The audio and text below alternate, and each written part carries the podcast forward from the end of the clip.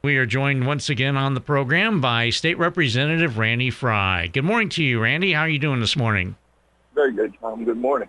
Well, of course, uh, this week is um, you've got the Organization Day. It's uh, coming up uh, tomorrow, and uh, can you kind of walk us through exactly what uh, Organization Day is, uh, and especially for those who may not know?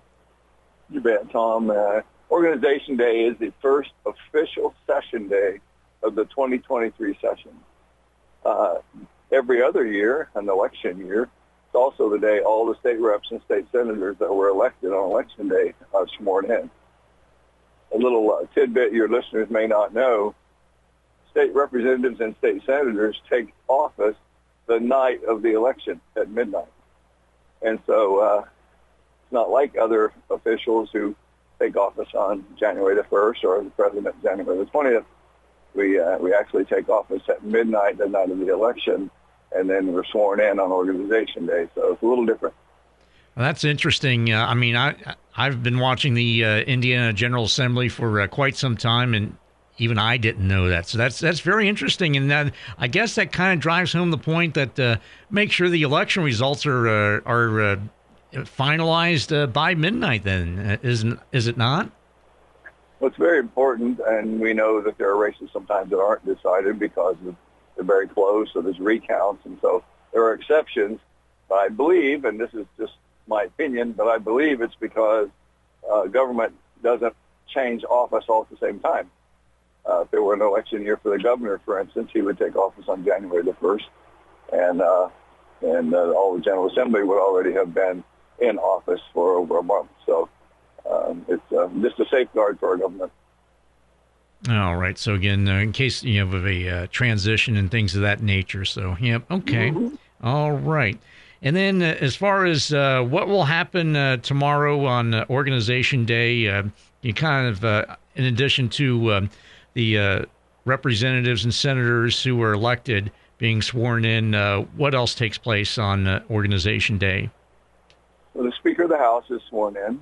Also, the Clerk of the House is sworn in. So that's uh, two different procedures that take place. And then, um, then there will be a speech given by the speaker. Uh, traditionally, the speaker gives the uh, speech on Organization Day, setting the tone for the upcoming 2023 session. Uh, we know uh, the budget session, the long session goes to the end of April. And so uh, there'll be a, a great deal of discussion on the topics of interest from the speaker perspective.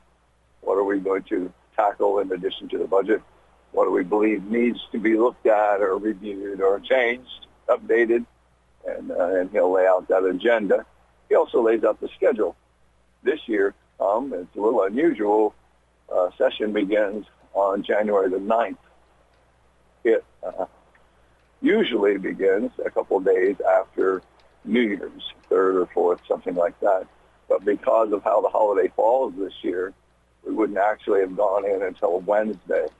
Well, we're only in session Wednesday and Thursday, and uh, so that for two days, just to go in and start a whole week, and just for two days, the speaker believed that it was better to delay and come in on January the 9th. A lot of times, as you may remember, we finish up early at the end of session and go home the 25th or so of April we may very well go out to closer to the end of April to make up for the days we lost in the beginning.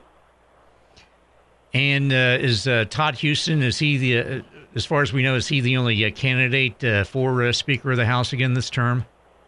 Great question, Tom. And Todd Huston has already been chosen, selected by the caucus as Speaker. The day after election, the House meets at the State House where we uh, choose our leadership. Our speaker, a majority floor leader, and our caucus leader are all voted in um, by the caucus. So Todd has already been selected as Speaker of the House by the caucus. His swearing in as Speaker will take place on Ordinance.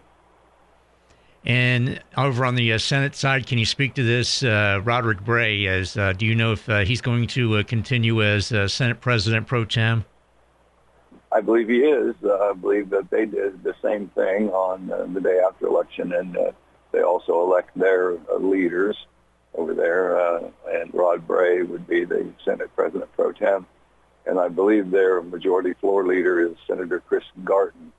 Some of your listeners will know Chris Garten. He is from South Southern Southeastern Indiana. He's uh, over around I think Scottsburg or uh, down in that area. But his district at one time reached a little further east.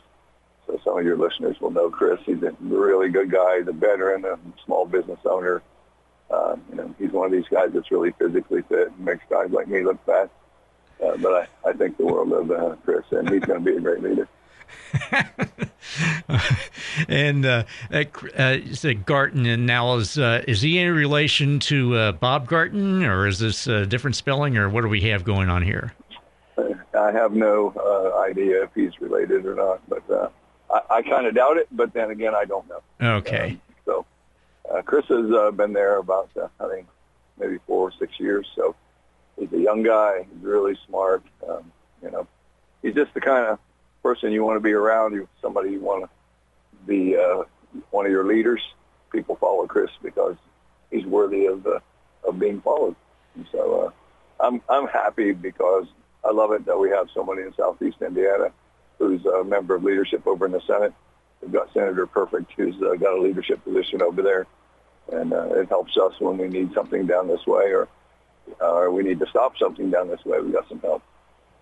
And of course, again, uh, of course, uh, Bob Garton, former uh, Senate President pro tem, uh, back uh, a number of years. But uh, and then you mentioned the the speaker and what he has planned. now, um, of course, obviously, the budget is the the big elephant in the room, so to speak. But uh-huh. do you foresee any other agenda items that he's looking to push forth this year? I really believe that we are going to be looking at uh, working on property taxes. Uh, several years ago, we built property tax caps. We built the uh, structure, but uh, I don't think anyone foresaw the inflation rate that we're dealing with, where um, property values, home values are uh, 10 to 20 percent higher than they were a year ago. That's unheard of, and so when uh, folks get their property tax bills, as I will, uh, it's not going to be a happy day. And so we need to really reevaluate uh, property taxes, and uh, and the speaker, I believe, will bring that up. I think that's going to be one of those topics that we will be putting a lot of energy into, and a lot of really uh, talented people will be working on trying to find solutions to uh, getting us uh, a better way of paying our property taxes. As you remember, Tom, the Indiana Supreme Court ruled several years ago that the property taxes had to be based on fair market value appraisals of the property. Well, that's normal. That's that's fine, so long as the property is, uh, you know, someone can afford it, uh, and uh, the cost of of our uh, taxes is going to go up so much that there will be people who basically maybe maybe can't even stay in their house because they have uh, such high property taxes, uh, those on fixed income, for instance. So we need to we need to address it. We need to fix it, and I think we will. And then, of course, with the um, so-called abortion bill that was uh, passed a year ago and signed into law, the fact that it's it's now uh, put on hold by the courts, um, mm-hmm. is there uh, the possibility that maybe it might be uh, reworked during the session, or uh, or can the legislature tackle that issue since it's been put on pause by the court? Well, Tom, I would say that we could certainly do whatever we uh, feel like we need to do with uh, any bill, for instance. But I would. This is just my opinion. I don't have haven't talked to the speaker about it. I would say we'll wait to hear from the court. If the court says your bill's good, I'd be left alone. If the court says no, you need to tweak this, then we'll be there and we can tweak it. So I think it's kind of one of those things we need to wait for the court. But this is a little different than waiting on the United States Supreme Court. This is the Indiana uh, court that's looking uh, that's taking up this case, and uh, they have taken the case, and so we'll we'll hopefully have a ruling sometime before the end of legislative session, so we can handle it uh, if uh, if it needs to be adjusted or uh, modified. Anything else, uh, Randy Frye, before we, we let you go? Well, I have a bill your listeners might be interested in. It was brought to me by the Indiana Fraternal Order of Police. And as you know, Tom, I've done a lot of work with jail overcrowding, trying to get the people who are made some dumb decisions out of jail, and the people that uh, are uh, violent and will hurt somebody to keep them in jail. But uh, I have a bill this year that says um, that uh, if you critically or fatally or convicted of critically or fatally injuring a police officer, you will serve every second of your sentence. There will be no time off for anything. And so uh, hopefully we can send a clear message that uh, if you uh, hurt or kill a police officer, you're going to spend a very long time in jail. Now, uh, did you uh, propose that last year? Uh, do I, am I remembering that correctly? No, not last year. this is this was brought to me this summer. Okay. We may have talked about it, Tom. Yeah. Um, since this summer, but this was brought to me this summer by the Indiana Fraternal Order of Police, and so I took it before JRAC, Justice Reinvestment Advisory Council, chaired by uh, Justice Goff, just to get their opinion of it. JRAC evaluates Indiana uh, uh, criminal code on a um, monthly basis, and uh, so I haven't heard back from them, but I didn't want to blindside them, so we, we have the information out there, and we're going to see where it goes. As you know, bills are not laws. The bill is an idea until it gets traction and gets a hearing. You really don't have uh, a lot, so we'll see how it goes. But I'm I'm optimistic that we'll get it. All right. So again, the uh, Indiana General Assembly 2023 session uh, actually uh, begins tomorrow with Organization Day. Uh, State Representative Randy Frye, we sure appreciate your time as always. Good luck, uh, safe travels, and uh, we look forward to talking to you once again soon. Thank you, Tom. I always enjoy being on. Don't adjust your radio. The sound that you hear is your stomach. You're having trouble focusing. You can't recall your last meal. You're trapped in the hunger zone. The solution Batesville to Go. Let To Go deliver a hot, fresh meal to your home or office whenever hunger strikes. To Go delivers the best food from local restaurants. Visit us online at togodelivers.com or call us at 812 727 8800. Batesville To Go. Big city convenience, small town taste.